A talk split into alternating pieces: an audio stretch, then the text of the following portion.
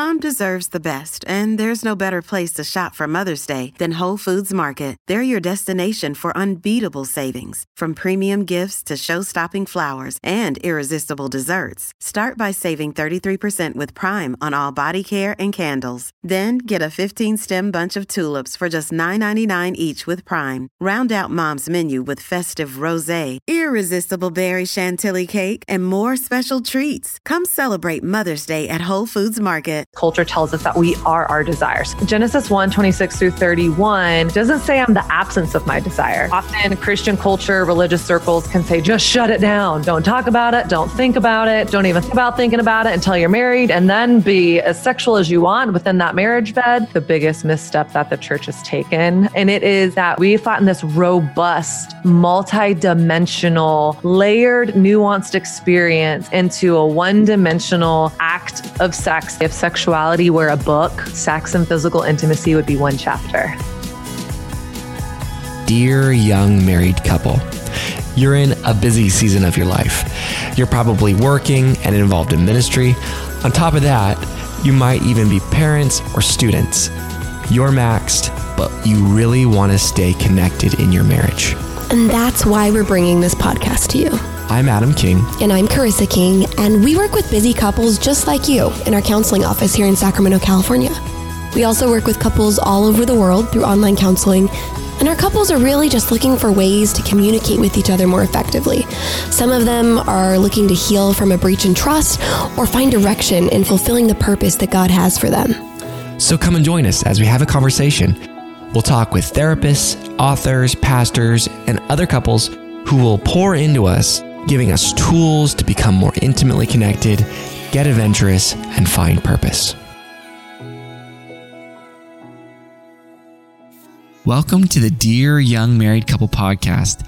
In this episode, we're going to take a look at desire, reflections from a single woman. And that single woman that we get to introduce to you today is Kat Harris. Kat is committed to saving sex for marriage, and she also has a strong understanding of herself as a sexual being. And if you uh, have listened to our podcast for some time, you know that that's a passion of ours is understanding ourselves as sexual beings. Um, so she has some thought provoking reflections um, around this concept. Um, Kat is also a podcast host, and um, she is the co founder of an online publication called The Refined Woman and the author of a book coming out soon called Sexless in the City. Um, she also has a bachelor's degree in biblical studies from Dallas Baptist University and um, just a very dynamic gal. And we're honored to have her on the podcast today. All right, let's get to the episode. Kat, welcome to the podcast today. We're so happy to have you on. Thanks so much for having me. I'm so grateful to be here. So glad to be chatting with y'all. Just ready to ready to have some real talk. Let's go deep. Awesome. Yeah. yeah. And that is something in the short amount of time we've been exposed to your work, that's something we know about you already is that you are real and we're grateful for that. So today, um, this is a topic that a lot of people are eager to hear about. Um, our audience is a very conservative Christian audience, and mm-hmm. um, we are as well. And so I think that um, this narrative around sexuality in the church is something that people don't get to hear about often, but think about often and are very concerned about. And um, so we want to hear from you. Um, maybe just starting off, something that was interesting we saw in your interviewee form was that you did some photography um, for the last decade or so, which has been featured everywhere. I mean, Vanity Fair, GQ, Forbes, People, Who, What, Wear, US Weekly, Glamour UK. Um, what are some narratives around sexuality that you've seen in the world, especially maybe given your your background in photography and those um, outlets? I'm sure it gave you an insight and a yeah. deep look into that inner world too that people yeah. don't always see. Yeah. yeah. So share with us what you've observed. Yeah. So Okay, I, I, I have two answers to that okay. question. And one is, and this is sort of outside of the fashion industry because I didn't necessarily experience this in the fashion industry personally, okay. but I see it a lot in culture. And I really feel as though the cultural message is do what feels good you know mm-hmm. li- live your truth if it itches scratches it if if you're hungry feed it and it's this message of instant gratification and i think whoever you are in 2021, we at some point are people that want what we want when we want it and we want it like mm-hmm. yesterday yep. whether it's takeout food from seamless or uber eats those minutes waiting for your food to arrive and oh my goodness i ordered something on uber eats this weekend and they sent me the wrong order twice you talk about an entitled millennial. I mean, what came out of me was was not was not a beautiful thing. But all that to say is I believe culturally we're conditioned that my I am the sum of my urges. And Rob Bell says that in his mm-hmm. book Sex God. He says culture tells us that we are our desire. So the core of who I am is desire. So lead with desire, which is where we get narratives like do what feels good, whatever feels good to you, whatever is your truth. Do that. Mm. Mm-hmm. Mm. Now, I will say what I experienced in the fashion industry was something a little different. What I experienced in the fashion industry is you matter because of what you are. And obviously, I could say something like sex sells, but that those aren't the campaigns I got hired to do. And gotcha. so I didn't see that as much. However, I saw as a woman in a very male dominated industry that oftentimes my femininity felt like a liability and mm.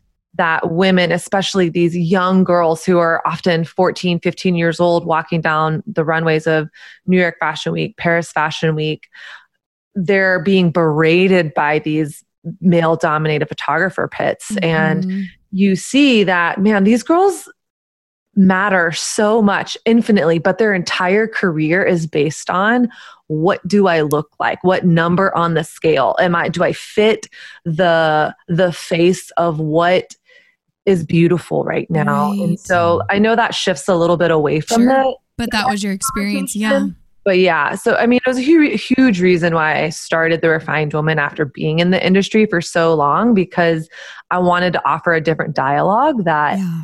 man, fashion's fun and I love beautiful imagery. However, I matter because of who I am and whose I am. That's right. Not just because of what I do or do not look like. Oh, yeah, that's so good. Thanks for offering that you know additional perspective based on your your background you you mentioned rob bell's quote that you know culture tells us that we are our desire. Mm-hmm. have you seen that also play a role in um, postmodernism and the narrative of um, same-sex attraction and um, gender roles gender identity that you know just if you desire something or someone in this way then that becomes who you are. That's your identity I what I'll say, gosh, I, I, feel like I'm not an expert on all the things that you listed, but we are definitely in a culture of postmodernity. Uh, of oh. is what says me, right? Like a yeah. truth. It, that's where we get my truth is we are in a postmodern culture mm-hmm. that says truth is not knowable and so in that it, it's hard to find absolute right so right. but the thing about postmodernism is that all truths are accepted unless you have a truth that is absolute, right? Mm. But postmodernism in itself is an absolute truth, which is kind of where self defeating. Yeah, you're like, wait a second. So you can live your truth, but if my truth says that your I truth is wrong. your truth, your truth, or that this is just the truth that I'm I'm adhering to, which truth whenever you have a truth claim it's going to exclude other part other truth claims and that's right. why it's called a truth claim and i think that feels very threatening but i think mm-hmm. to your question about whether it's gender identity or desire or even am i the sum of my urges whatever that is i think the cultural narrative is mm-hmm. that I am my desire. And so when I am my feeling, that's super connected to postmodernism. Yes. And I think that's where the invitation of Jesus and even the, the scriptures of Old Testament is actually Genesis 1 26 through 31 doesn't say I'm the absence of my desire. Mm. Often, Christian culture, religious circles can say, just shut it down. Don't talk about it. Don't think about it. Don't right. even think about thinking about it until you're married and then be as sexual as you want within that marriage bed. Well, that's not the God invitation. The mm. God invitation is, let us make humans in our image and our likeness. And God called humans very good. So, actually, the core of my identity isn't my desire, it's that I am an image bearer of the creator. I am a child of God. The Latin call it imago Dei. And yes. so I think that if if we are able to start the conversation from there, that opens up a whole other world of things. Because yeah, if I'm the sum of my urges, then we're we're about to have a Hunger Games meets Lord of the Flies. yeah. You know, right. a lot of the chaos exactly. that we've experienced in our culture in the last few years you know this mm-hmm. this blow up of well this is my truth well this is your truth well this is misinformation and this is false information but in a society that has no truth how can you say what's right or wrong? Yep. Right. Yeah. and how temporal a desire is. Like a desire is so fleeting and it could change and it's fickle. It's so interesting. I i love working with clients um, because really a desire is in part a thought, right? It's a it's kind of I probably should get more like deeper into like what exactly is a desire outside of a thought, but we know it's an inclination towards something, right? But we have desires, we're not our desires. And we mm-hmm. can we can probably up the chances that we have a desire towards something by what we expose ourselves to regularly so I know we know that they're changeable. So I guess that would go back to you know, who are you hanging around and what are you allowing into yourself? Mm-hmm. And then what are you allowing your your mind what are you allowing to percolate right what inside of you on? yeah what are you eating yeah yeah uh, question for you kat so you talked about how you know in genesis it's not Im- implying that we are um the absence of our desires either. We're not our desire, but we're also not the absence of our desires. In the church's effort to um, mm. help people embrace an identity in Christ and and to you know find that um, I guess that uh, purging of of the old, away with the old, and in in with the new. Right, we are a new uh, creature. Hmm. How do you think the church has perhaps gotten it wrong, even when they're trying to get it right um, when it comes to helping people embrace a healthy narrative around sexuality? I mean, I think the biggest misstep of, and I can't speak. This isn't capital C church. when all when all said is when all is said and done, I'm a white girl from the south, and uh-huh. so my experience is Southern Christian yeah. conservative evangelical culture and that's all I can speak to. Sure. And even in that, my experience in the evangelical conservative culture isn't everyone's. So yeah. I kind of want to make that sure. disclaimer because I think it's easy especially when when I when we when a lot of us have experienced pain and trauma from mm-hmm. our church experiences to put that on everyone and everything. So when I say something like, I think the biggest misstep that the church has taken, I'm speaking from my experience, and it is that we flattened sexual desire. We flattened this robust, multi dimensional, layered, nuanced experience into a one dimensional act of sex that can only be experienced in marriage. And we we flattened this robust experience to a set of rules and do's and don'ts. And mm. that's not the Jesus way, that's the Pharisee way. Mm. Okay. Yeah. And so I think in efforts to have good intentions, but also not not everyone has good intentions. So I think there was control at play. It's much sure. easier to preach don't touch his butt. Just don't do it. It's it's much easier to offer a black and white soundbite mm. than to equip people to seek God. Mm. Look at the scriptures.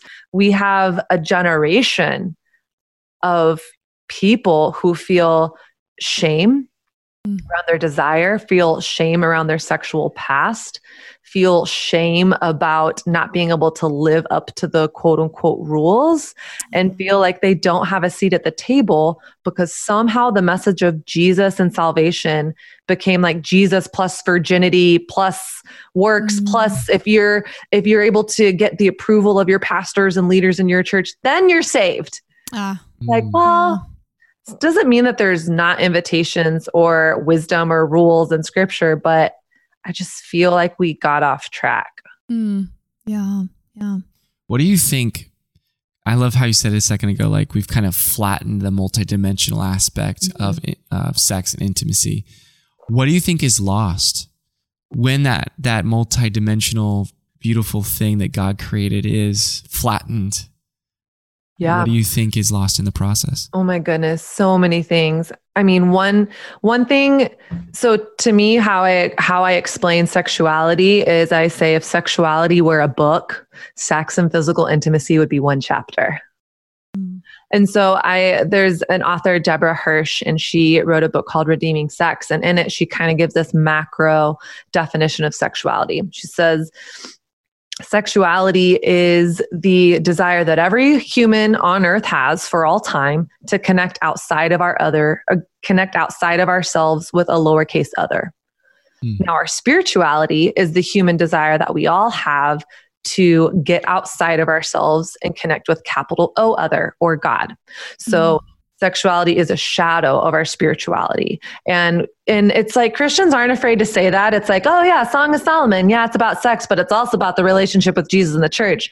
But then when we kind of go around and make that more practical, it, it feels, I think it can feel kind of scary sometimes. So I mm-hmm. think when we flatten sexuality and desire to just and what Deborah calls it in her book is genital sexuality. So we just make it about sex. We're missing Mhm. out on this whole other aspect of sexuality. And in that, we're also flattening again what it means to be human. So if I believe the invitation of Jesus is to abstain from sex until marriage, and if I believe that the only way sexuality can be expressed is by one act of sex and marriage, then I have to shut down a part of myself, compartmentalize what it what it means to be human until a day that may or may not ever happen happen.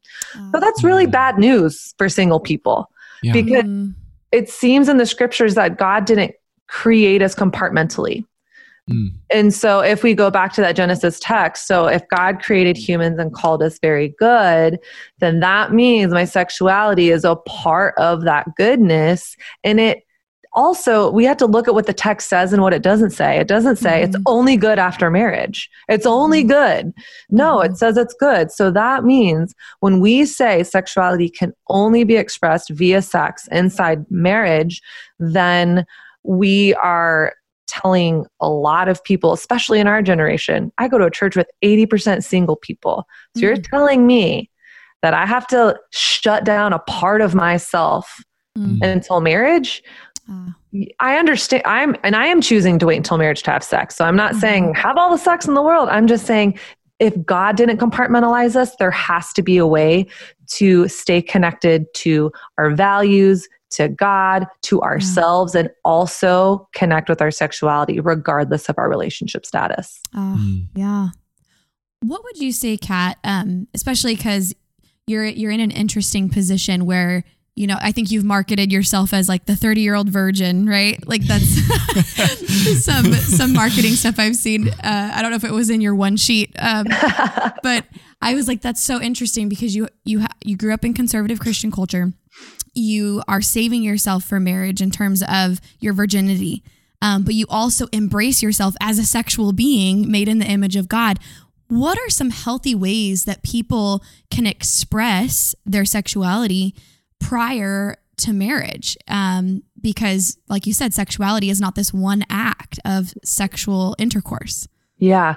I think the first thing is to really ag- acknowledge this more macro approach to sexuality. So when se- when I'm able to say, you know what, that really resonates. It, it, it feels really true to me that the des- there there's a difference between sexual desire and desire for sex. Mm, So my Talk sexual, yeah. yeah. So the sexual desire is that desire within me to get outside of myself and connect with another human. Which Mm. desire for sex does that same thing. If you want to have sex, hey honey, I'm getting outside of myself, right. connecting with another person. That's true. And what can that ultimately do? It can ultimately make babies, which is amazing. So if we zoom out from that, desire for sex is a physical manifestation of the sexual desire to get out of ourselves and connect with others. So in that, there's a million and one ways to connect. One Mhm. is acknowledge my desire and thank God for it. Like, let's normalize and destigmatize and remove the taboo about being human and having sexual desire, feeling turned on. I mean, Jesus lived this earth and was single. Can guarantee you, if he was a living and breathing human being, male, he experienced sexual arousal. And so to normalize that, when I feel feels, when I feel desire, okay, it's here. I'm feeling desire right now. God, thank you so much for Mm. creating my body to feel alive. Thank you so much that Yeah. Even something about my desire reflects aspects of your character. Show me, God. Show me, God, how my desire is for your good. So I think Wow. first, acknowledging it. Like, let's not pretend it's not there. It's not like the elephant in the room anymore that we have to pretend Walk isn't around. there. And then I think uh uh just a couple really practical things is again, like I said, sex makes babies, right? And so ultimately, sex is this creative collaboration that makes new things, right? Hmm. Mhm. So if I want to be connected to my sexuality and desire as a single person, why not have an eroticism for life that propels me into collaboration with other people to create meaningful work? Mm. us right now, we're connected to our sexuality and desire because we're coming together to create something, this conversation that's never been in the world before. Ah, that's an interesting concept. Yeah. And in that, it's bringing people together. Mm. So allow your desire to propel you outside of yourself to create new things, to invite unity into your community. Mm. Ooh, I didn't know that was going to rhyme. Oh, it's Um, really. So really I guess what I'm hearing you say is you're kind of putting sexual desire in the same kind of the same category as the desire to be known by another and to create and to create another. with another. Yeah. So once that happens, you can still you could still um you could still let that piece of you um be known yeah. and flourish while maintaining your you know godly morality. Yeah. Uh, you know with that, if you're not married yet. Yeah, for sure. We'll be right back to the interview, but first, we wanted to share something that we are really excited about. So, you know, we all have those times where we don't feel super connected to our spouse and we really don't know what conversations to have to get us to that connected place. And then on top of that, we're so busy that we don't prioritize those conversations. And that's why we created the monthly live date night. And monthly live date night is every month on a Friday night for 90 minutes, 60 minutes. It, we focus on a topic that uh, you guys pick, and then 30 minutes we do a Q&A and it's live where we're all together asking questions and giving answers on topics related to your marriage, your intimacy. And we share tools. Uh, we have handouts that we call homework because we want you to be there to listen and to soak in, but we really want you to take action in your marriage too. So come join us live for the next monthly live date night. Check the link in the show notes for dates and details. All right, back to the interview. And I would say in that too, there's other ways to do that. It's not just, oh, I guess I got to start a podcast. Feeling really on today. But I think if we let's think again about what what makes a positive, mutually a mutually pleasurable sexual encounter is when both parties are present. Like, Mhm. and I'm talking like mind, body, spirit present. Mhm. So I know the number one libido killer is responsibility. Mhm. And so if you have other things on your mind, you aren't able to be present in that sexual experience. Right. So sensuality, yeah, maybe we think of that and I think of, you know, candles dripping or, you know, sexy, silky nightgowns. It can mean that. And it can mean implementing things into my everyday life where I'm practicing the art of being present. Whether that's having people over for dinner and having a bowl for your phones and everyone put your phone in the bowl tonight. We're just going to sit here and eat good food and be present to our conversation. Whether that means, all right, in bet- if I arrive to dinner early, instead of getting my phone out to scroll through social media, what if I just sat with myself? So good. Mm. What Yeah. if instead of every moment of of awkwardness or uncomfortability or boredom, instead of grabbing my phone, I chose to be present? What if instead of having my phone with me until I go to bed and the first thing I I open up when I wake up. What if for the first the first hour of the day and the last hour of the day, you had your phone outside of your bedroom and just were present to winding down and waking up? Yeah.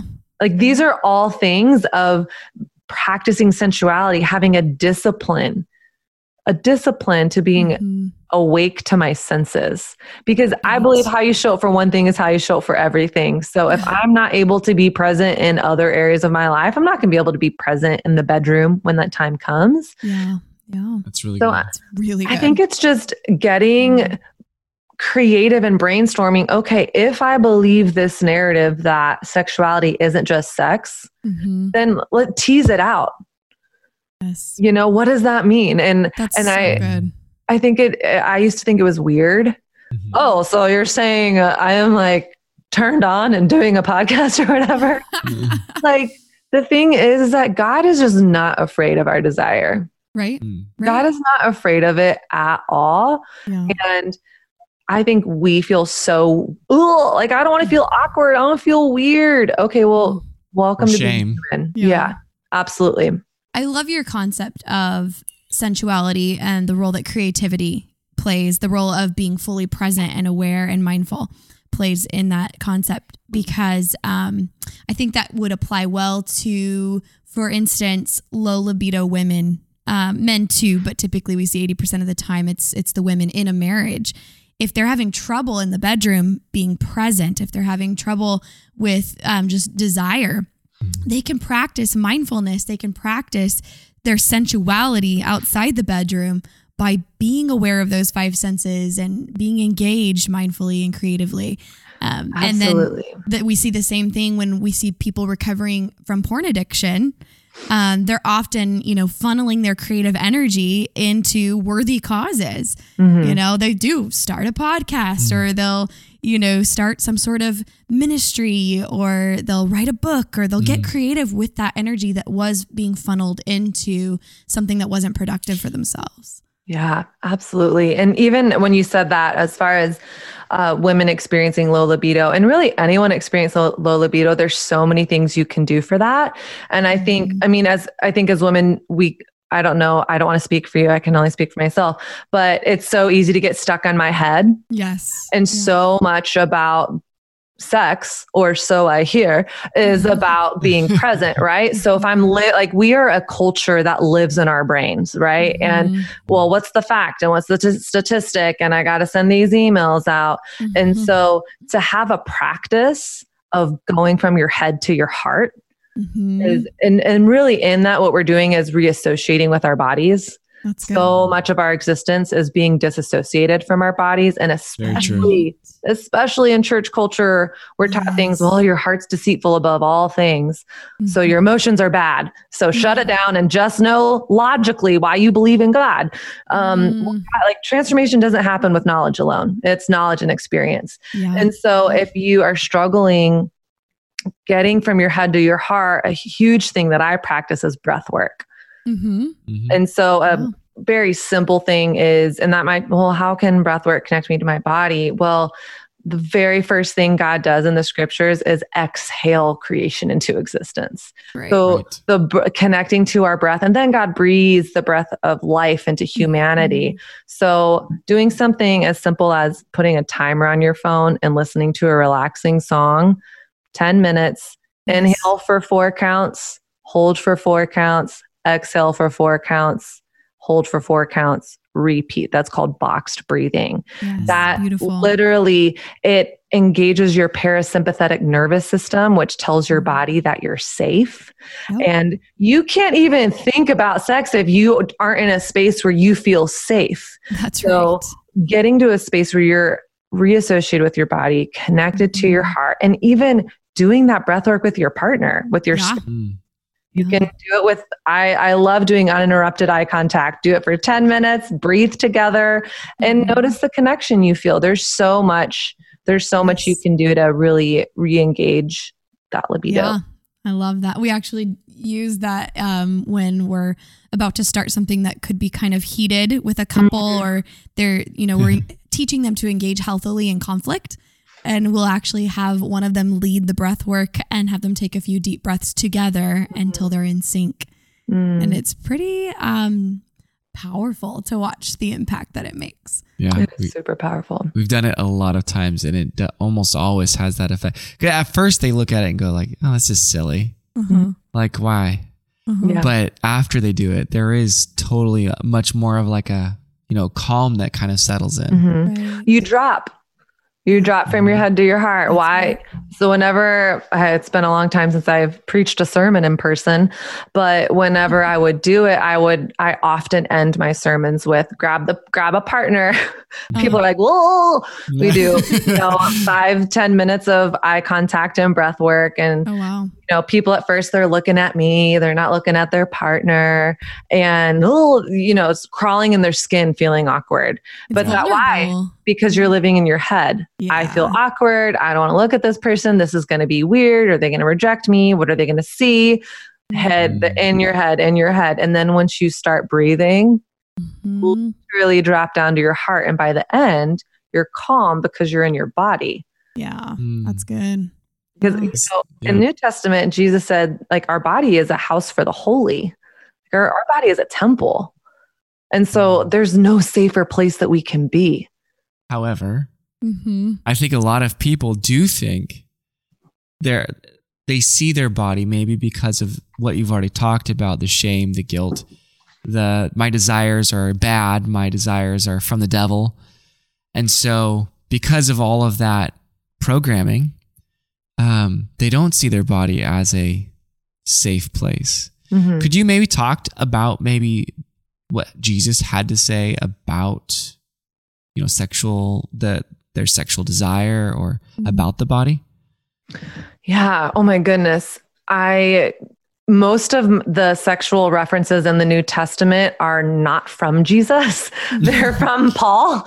Yeah. Um, like the invitation to like flee from sexual immorality. But what I can do is kind of walk through, you know, we know Jesus has a countercultural message when it comes to our body and desire because everything about Jesus was countercultural we see starting in the Sermon on the Mount, he says, You have heard it said this way, but I say to you. So Jesus is acknowledging the cultural norms, the societal norms, the religious Mhm. norms, and then he's saying, I have another way.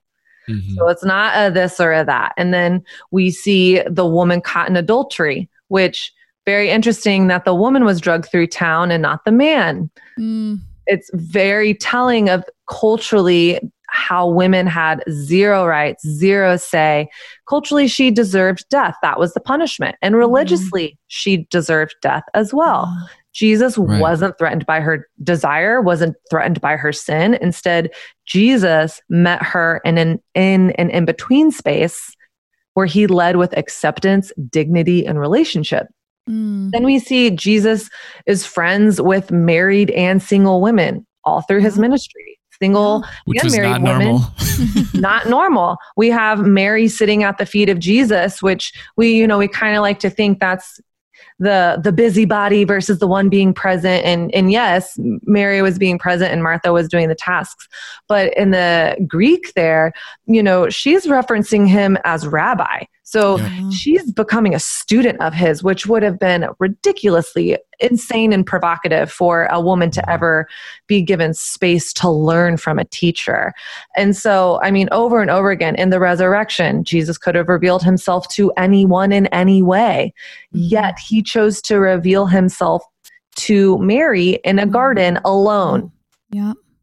a garden is a place it, culturally when that was read it would have been like oh that's where lovers rendezvous Right. I'm not saying here that Mary and Jesus were lovers. I'm just saying, G- like, just by looking at who Jesus was and how he interacted with other humans, Mhm. by the number one way that Jesus healed people was by physical touch, by Yeah. touching their bodies. Why? Why? If God didn't care about the goodness of our bodies, why was Jesus constantly healing people's bodies? Mm. if our desire was so bad and if if we were the sum of our desires like a lot of culture says or often you know the church says shut it down Mhm. so it's like by not making it a thing it's made it the thing so really culture church we kind of have two sides of the same coin Mhm. but jesus is like no i can be friends with women Mhm. Actually, I would think they're so amazing. I'm going to have them in my ministry. Yeah. And so Yeah. when we think about that, it's I can't give you a specific verse where Jesus is like, your body is this or your desire is this. But we see the Sure. principle that Jesus was very unthreatened Mhm. by male female dynamics and relationships. Right. Jesus was constantly restoring the heart and the physical body. And so, you know, we have this idea in in a lot of in a lot of religious circles, Christian cultures as well, that my body is bad, my desire is bad, but my Mhm. spirit is good. Yeah. That's that's actually not a God story. That's Gnosticism. Gnosticism. Yeah. Yeah. Mhm. So, so yeah, that and all of that, it goes back to the beginning of the God story. For some reason, the story got hijacked and we only started at chapter three Mm. and we pretend like chapter one didn't happen. Mm. Chapter one happened. Yeah, that's good. I love that. That is really good. Something that stood out to me. Um, one of the principal ways that scholars have proved, Um, because you know, secular scholars want to say, "Oh, you know, the Bible or the the Gospels weren't written, you know, how they said they were or when they said they were." But one of the principal evidences for like the empty tomb is the fact that women are mentioned in such a predominant way in the mm. story of they're the ones who discovered the empty tomb. They're the ones, and they said, you know, if it was not true, then there would be absolutely no reason to Mm. lie about it. If the author was trying to make up this Yeah. story, they wouldn't have put women in the story as the reputable source because they were They weren't the culture- reputable source. exactly So women were so incredibly like you know brought into the whole narrative unlike anything else in in the first century like it i i do find that interesting and i, I like that how you brought that out that's Yeah. that's very interesting So Jesus Yeah. was not afraid, like you said, of male female connection. He wasn't afraid of um of the the human connection in general, um, regardless of class, Mhm. right? Like that Yeah. was something that he broke the cultural norm about as well. well and and the sitting at the feet like you brought up sitting at the feet was actually a rabbinic saying for like a student of hmm or like he was her rabbi her teacher so Yeah. i think Yeah. yeah. So yeah, I mean that can start a whole other conversation. I mean the whole narrative that women need to stay quiet and Mhm. don't have voices in leadership rooms or decision making rooms Mm. is it's so confusing to me because I'm like Mhm. I think we're reading a different book because the book I read Proverbs 31 is wildly progressive. It was Yeah. wildly progressive when it was written. It would have been wildly progressive in first century culture to have an entrepreneurial, business savvy woman who had multiple successful businesses. She was an she had investment property, she had a clothing line.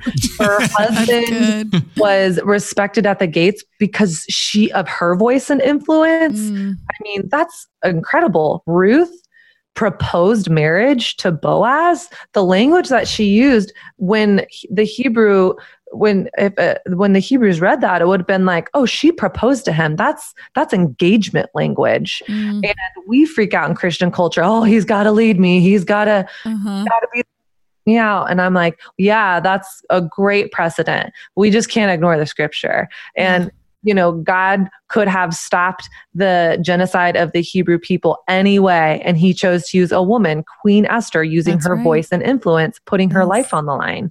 And so I just, I, I just don't understand the narrative that says Yeah. Mm-hmm. women Yeah. don't have a seat at the table. I'm like, we all suffer.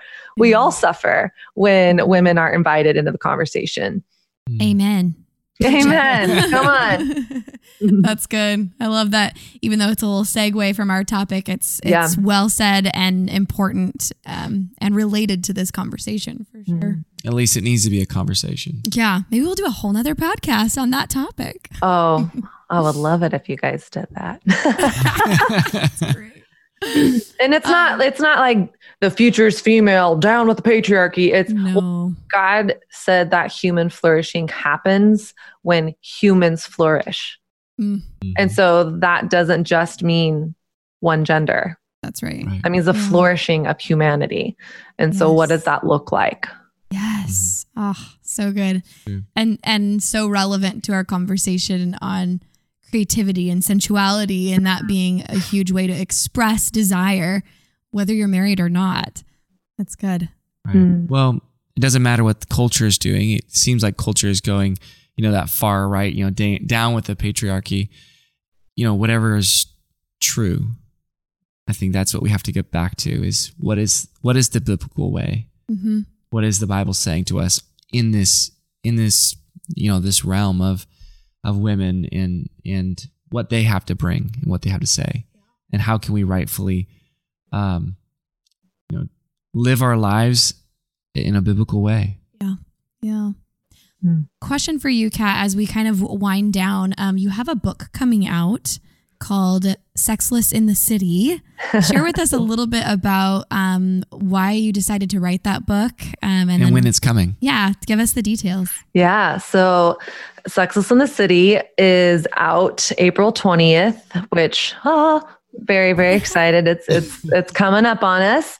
And gosh, why did I write that book? Well, first of all, before it was even a book, it was my process of kind of coming to a fork in the road in my own life of realizing I had no idea outside of quote unquote because the Bible told me so what why I was waiting till marriage to have sex. And so the book for me is the journey of unpacking what do I believe about God? What do I believe about sex, sexuality, desire, intimacy? How do I know God's heart? What is God's vision for relationships and intimacy and Mm. sex? And what does that mean for me practically as a single person? What does it mean for if you're in a relationship? And so it's my journey of discovering what I believe to be um, God's heart and vision for sex outside of a set of shaming rules. Okay. And so I wrote it because it was the book I needed. It was the book I wish I would have had 10 years ago. Mm. And I also wrote it because I was really tired of here as a single woman, and now I'm 35. So I can say, as a single woman who's 35 now, I am really tired of hearing male pastors who largely got married in their early 20s tell me what it's like Mhm. to Mhm. be abstaining for literally decades. It Yeah. It doesn't change truth, but it does change empathy.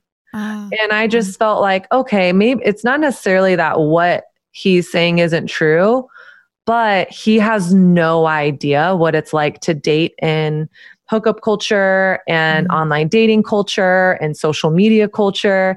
And so I felt that there was a real lack of empathy okay. and and then on top of that i started noticing man a lot of these same pastors who are preaching this message of quote unquote purity are falling like flies into sexual scandal and being Mm. exposed and so i just felt like i want to hear from someone who's actually living this Yeah. so yeah. for me writing this was it's not theory Mhm. it is some theology but it's my Yeah. life Mhm. Mm. and I feel like it's the story that I needed. Yeah. And I, I hope for, you know, whether you're married or single, Christian or not, that there's there's beauty and value in learning how do I deconstruct the shameful narratives that I was given, not so mm. that I can live in the deconstruction, but that's so I can reconstruct a holistic vision for sexuality. And then from there, go into the practical. From there, be like, okay, so now how do I want to date?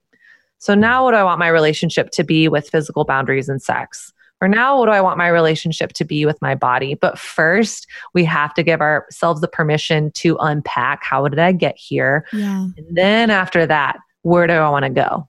Mm. I love that. It's like it's like saying, you know, the the boundaries are important and the the guidelines and and you know the pure morals are important, but search it for yourself. Kind of like, you know, the the Bereans were more noble than those in Thessalonica because they questioned Paul. They searched the scriptures t- for themselves to figure out if what Paul was saying was true. And mm-hmm. um and I think that's what what you're getting at is like I'm going to search this for myself. I'm going to deconstruct narratives that I've heard and I'm going to search it out and then I'll decide the practicals. Right. Mm-hmm. Well, Paul says the same thing to Timothy to to study to show that himself approved unto God, a workman mm-hmm. or workwoman, right? Yeah. Yeah. In his case, a man. Yeah. But I'm sure that would apply for everyone that we're we are told to study. Yeah. So- yeah. We're, so good. one of the best the best pieces of insight I got from Bible college was the first book that we were given to read was called Your Mind Matters by John Stott. Okay. It's Hmm. probably 50 50 pages Uh-huh. and it's all about how God created us holistically so that means that our minds matter. So yeah. kind of what we're saying, you know, don't take your it. pastor's word for it. Don't even take my word for it. Don't take y'all's word for it. Do the work. Do You're the allowed work. to ask questions. If God is real, then God does not have a fragile ego. He can handle your questions. Ah, Amen. So good. Spoken like an apologist. I know. Yeah, I'm hearing some of that. Well, thank you so much for the vulnerability. I'm sure the book is going to be really good and very vulnerable piece for you, but very needed. And um, thank you for doing that. Yeah. Ah, Thanks for We'll having link. Um, people can pre-order the book, right? Yes, absolutely. So and we'll I, I did that. I did create a couple other resource links for you guys. Yes. I have a ton of books that I read in the research of writing my book, Theology of the Body, Mingle, Mingling of the Souls by Matt Chandler, just different. How did I Mhm. come to where I'm at today?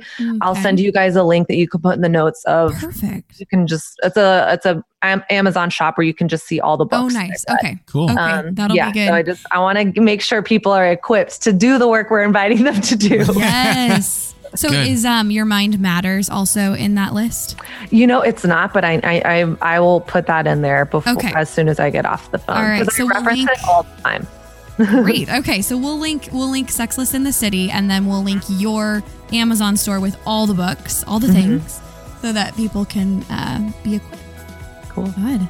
Okay, so uh, we're we're coming to the end of the podcast, and we're gonna ask you um, a similar question that we ask other folks on the podcast, but this time we'll Slightly ask you, Slightly different. yeah, to fill in the blank with um, what maybe advice you wish you would have received as a younger self, maybe in your early 20s. Mm-hmm. Um, so maybe fill in the blank for this one. Dear young single person. I would say you have the permission to be human and your body and your desire is not bad because God doesn't make bad things. Beautiful. Love it. Thank you so much, Kat, for imparting your experience, your wisdom, and your heart with us today. We know that it will impact many, many people. Yes. Thank, you. It's our pleasure. Uh, thank you so much for having me. It's been so much fun. Aw. Ah. God bless you. All right, friends, we really hope that you got a ton out of today's conversation. And if you want help, if you want personal guidance with individual counseling or couples counseling, or even help with you as a couple reaching the goals you have, just reach out. Give us a call at 916 678 1797 or shoot us an email at hello at dearyoungmarriedcouple.com. No matter where you are in the world or in your marriage, we can set up a counseling session with you and we can work toward progress. We also post marriage advice regularly on our Instagram, which is at Dear Young Married Couple, and we'd love for you to join us in conversation there. All right, see you next week.